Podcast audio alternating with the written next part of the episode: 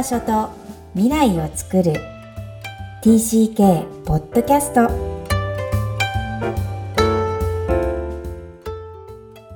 皆さん TCK ポッドキャストへようこそナビゲーターのふみですみきこさんよろしくお願いいたしますこんにちは。ダジャーハオ。Hi everyone.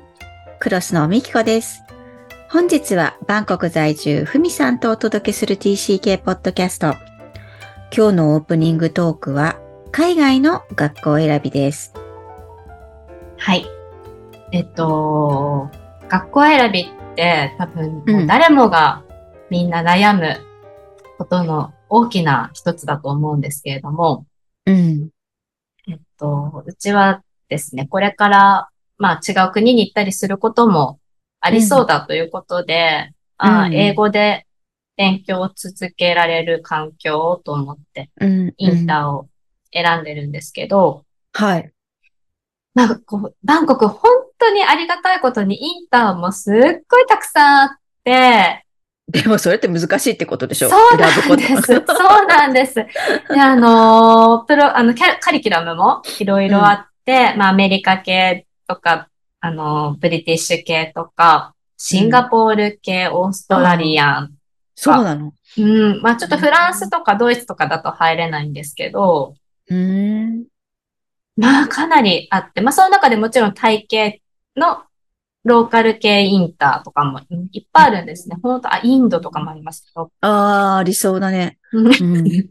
で、その中で悩みに悩んで、えっと、うちはタイ人の方が多く行くインターにしてるんですけれど、うん。あの、駐在員がいっぱい行くインターっていうのももちろんあって、すごく素敵な大きな学校なんですけど、あの、学校を選ぶときに、うん。やっぱりあの、タイにいたっていうこと、タイに住んでたんだっていうこととか、友達がいるっていうことが、あの、な、なんせ日本にね、住んだことない、タイで生まれ育った子供たちなので、そういうつながりをすごい大切にしたいなと思ったり、うん。あと、まあ、また巡り巡ってタイに駐在っていうのもあるかもしれないので、あー、確かに。うん、その時にこうね、タイに前住んでた、10年も住んでたのに、誰も友達いないっていうんじゃ、ちょっとかわいそうだなと思って、うーん。あの、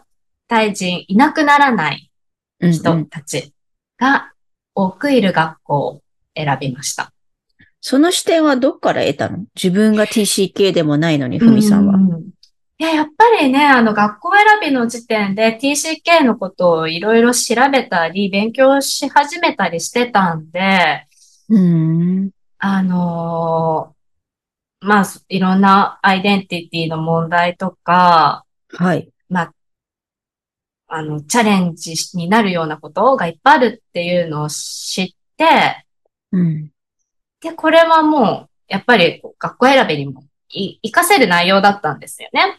ううんん。TCK のことを勉強するっていうことは、うん。あの、うんうんうん、タイ、あの、駐在先でどういうふうに選択をして、どういう、うんあの、環境に身を置いて、子供にとって、家族にとっていい時間を過ごせるかっていうのを、やっぱり TCK のことを勉強したから、うんうんうんまあ、最終的に、まあ、わかりやすく言うと、そういう学校選択のところに生きてきた。うん。ですけどうんうんうん。やっぱりこれは知ってるか知らないかで、ちょっとね、ちょっと違うかもしれない。つまり TCK が何たるかっていうことを知った上で、うんもちろん子育てをしたいっていうよりも、なんだろう、その子たちが自分とは違うんだっていう感覚があったってことだよね、ふみさんに。うんうん。もう、小さい時からありました、私は。あの、息子に対して。それもう、はあ、どういう気づきから得るの？だって私と一緒だって思っちゃう。可能性だって子育てが私たちは初めてなので。うん。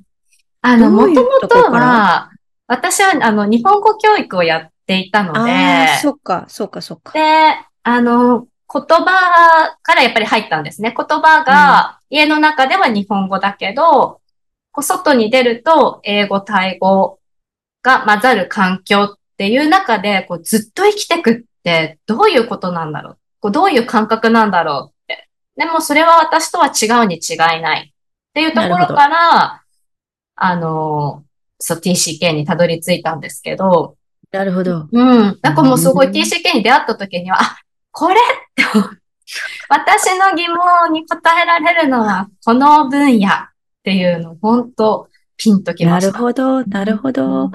えこれっていうその感覚、それは私たち TCK と同じ感覚なので本当嬉しいですね。うんその TCK を育てる親も、うん。あ、これっていうのにたどり着いてくれたってことは、うんその感覚を知りたい。この感覚の違和感だったり、感覚が一緒に共有できる場所が欲しいとか、そういう安心感、安全感がベースにある思いなんですよね。うん。いや、そう。それうんそれがたまたま海外移動をという現象を起こしている人たちうのん感覚っていうのが、あるようでないような、ないようであるのかよくわかんないです。っていう中を模索しているので、えー非常に嬉しいオープニングトークになりました。うんそうですね。はい。まあ、ぜひぜひ厳しい学校選び。けれど現実なので、えー皆さんの思いをまた反映させてほしいなと思います。はい。では、えー本日のメインテーマ、TCK の帰国、帰国ストレス、期待です。えーはい。と、このポッドキャストもいよいよ最終段階に入ってきました。今回より TCK の帰国シリーズと題してお送りいたします。え本日のテーマは帰国に伴うストレス、検討外れの期待です。はい。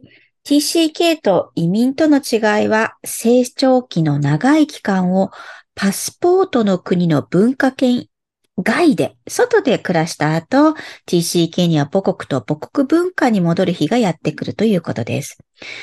また TCK にとってこの帰国が最も困難な過渡期の一つと言われています。このフレーズとってもインパクトがあるのですが、海さんは TCK の親として、えーどんな印象を抱かれますか？えっとね、やっぱりその通りなんじゃないかなって思ったんですよね。うん。ね、その理由は、えっと、違う国に行くのであれば、家族全員、また一から、全員が同じスタートで、新しい文化を学び直す。で、まあそれをきっと家族内でシェアしながら行けるんでしょうけど、この本帰国っていうのは、親にとっては、やっぱりもう根付いた文化の中に帰るわけなので、あの、親と子供たちのすごく気持ちのギャップとか知識、認識のギャップっていうのが、あの、他の国に行くよりももう全然大きい親子間のギャップがあるっていうのが本帰国だと思うんですね。うんうんうんうん。なので、やっぱりこれが一番困難な過渡期っていうのは、ああ、そうだよ、そうだろうなって、私は割とすんなり受け入れました。おー、ありがとうございます。結構ね、置いてきぼり感が子供にはあるかもしれない。うんうんうんうんうん親はなんかスタートダッシュしだすんだよね。こう、余計海外が不自由だった親とかは、うん。うん、その言語がままならないとうんか、自由な、例えば安全がないからとか、必ずガードマンが必要だったとか、そういうとこにいた方々はもう、親が危機として喜ぶ。中で、なんか喜ばなきゃいけないんだっていうような、言われたわけではないけど暗黙のプレッシャーみたいなのは、うんなんかね、子供にはあるのかもしれませんなね中にはね。うんはい。帰国に関する章では、この TCK の4パターンを再度触れています。つまり TCK には4パターンあると言われていて、えーまず最初の1番、外国人型、見た目と考えが違う。つまり香港、ほあの、パスポートの国の人と違うという意味ですね。2番、隠れ移民型。見た目は同じに見えるけど、考え方や、えーその、認識が違う。そして3番目、幾何型。外見は見た目に違う。異なるなとすぐにわかるのに、思考はまあまあ、そこのパスポートの国の人たちと似ている。最後ですが、鏡型4番。えー見た目も考えも似通っている。というこの4つに分かれていると言われています。まあ、TCK の多くは我々日本文化と日本のこの、この民族性に、えー、依拠した人たちには2番、隠れ移民型に属します。日本人の両親を持つ子供たちは、見た目は日本本土に入ると、えー TCK なのかそうじゃないのか全くわからなくなってしまうんですが、日本本土で育った仲間や社会は逆に TCK を鏡型、つまり見た目もえー考えも一緒だろうと、そういう期待を持ちます。つまり、見た目が同じなら考え方は一緒だろう、価値観も一緒でしょとみなしてしまうのが、まあ、一般的ですね。えーそれなのに見た目の違いが明らかでない人は、ここがまた盲点なんです。えー最初は、えー TCK は、えーこう、なんかこう、親近感が湧くような扱いを受けるのに、時間が経つにつれて、あれ、あれ、そんな、自分はいつも、えーみんなと一緒じゃないのに、もっと別の観点や経験をしているのに、そういうアイデンティティはどうなっちゃうんだろうと感じることが多いのも、えーこの期間、帰国のフェーズの、えー特徴でもあります。はい。こういう、まあ、長い説明になってしまったんですが、隠れ移民型の日本ルーツのある帰国生 TCK、えーどんな風に思いますか？うん。あの、海外で暮らしてると、ずっと外国人じゃないですか、私たち、今も。うん確かに。なんかそれが、まあ、こ、それで、これ気楽なね、場面もいっぱいあるんですけど、まあ、それに疲れてくることもあるわけで、まあ、確かに。そう、そういうのをね、こう、行ったり来たりしてる、る、この10年だと思うんですけど、うん。なんかその、外国人だから、わからなくても、許されることって多分ね、いっぱいあったと思うんです。あの、確かに。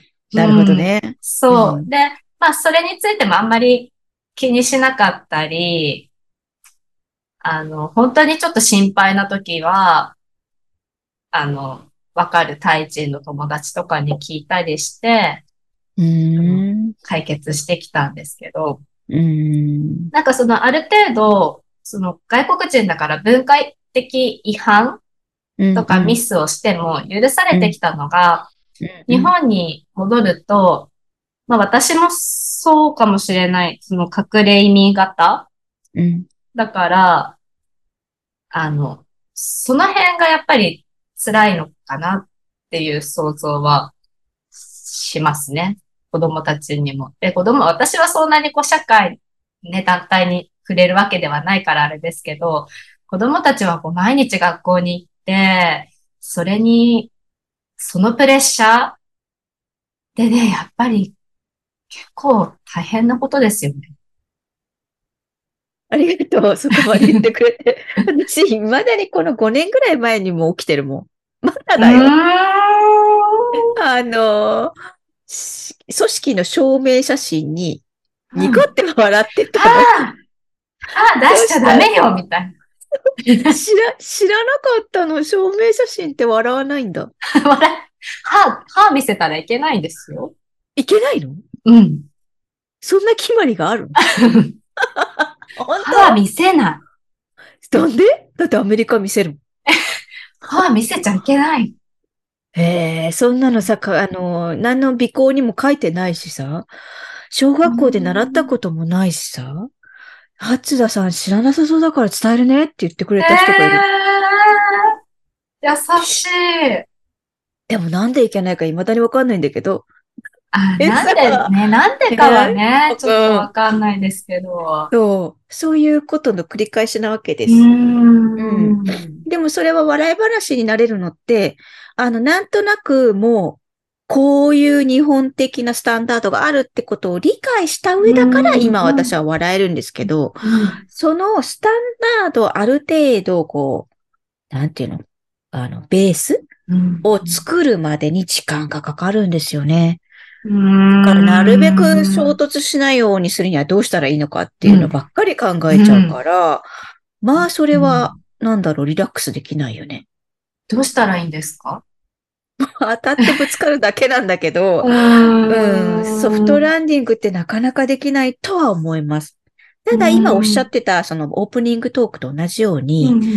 最初の学校選びは大事かもしうれない。ん。なるべくソフトランディングできる、その子に合った、それがインターなのか、帰国枠なのか、うん。もう別に公立で大丈夫な子なのか、うん、もしくはこう、なんだろうね、少数な、もっといっぱい外国人がいるような地域に住むのなのか、それぞれあるとは思うんですけど、その、自分が思う文化的期待と、相手が思う文化的期待が違うので、もう不一致が起こるのは当たり前。つまり自分のお子さんはものすごい、うん、衝突をこれからするんだっていうふうに、まず、覚悟すそう、その覚悟る。が親がしてほしいっていうことですかね。うんそうですね。うんねえー見た目が異なることだけで大きな違いをもたらしてしまうということですね。はい。見た目が違うけど、日本生まれ、日本育ちの方々にとっても逆の意味で同じことが起きてるんですよね。うん。見た目がもたらす影響について忘れないでいきたいですね。えーそれでは本日のポイントをお願いします。僕に伴うストレスの期待。TCK にとって帰国体験にいかに対処するかは TCK のその後の人生を左右されます。帰国という言葉を使っていますが、TCK の多くは帰国ではなくパスポートの国への入国となります。親とは全く異なる体験を一からスタートさせるのです。自国文化への移動するも、自国の仲間とは全く異なった世界観を培っているのですから、戻ったから安心ではなく、心から、ここからが新しいフェーズのスタートになります。親の皆さんにはぜひ丁寧に見守っていただき、えーこれからを一緒に過ごしてほしいなと思います。今日も TCK の気持ちにありがとう。この番組ではお悩みや質問を受け付けています。詳細は育ちネット多文化で検索してホームページからアクセスください。さらに、ポッドキャストを確実にお届けするために、購読ボタンを押して登録をお願いいたします。みきこさん、ありがとうございました。ありがとうございました。バイバイ。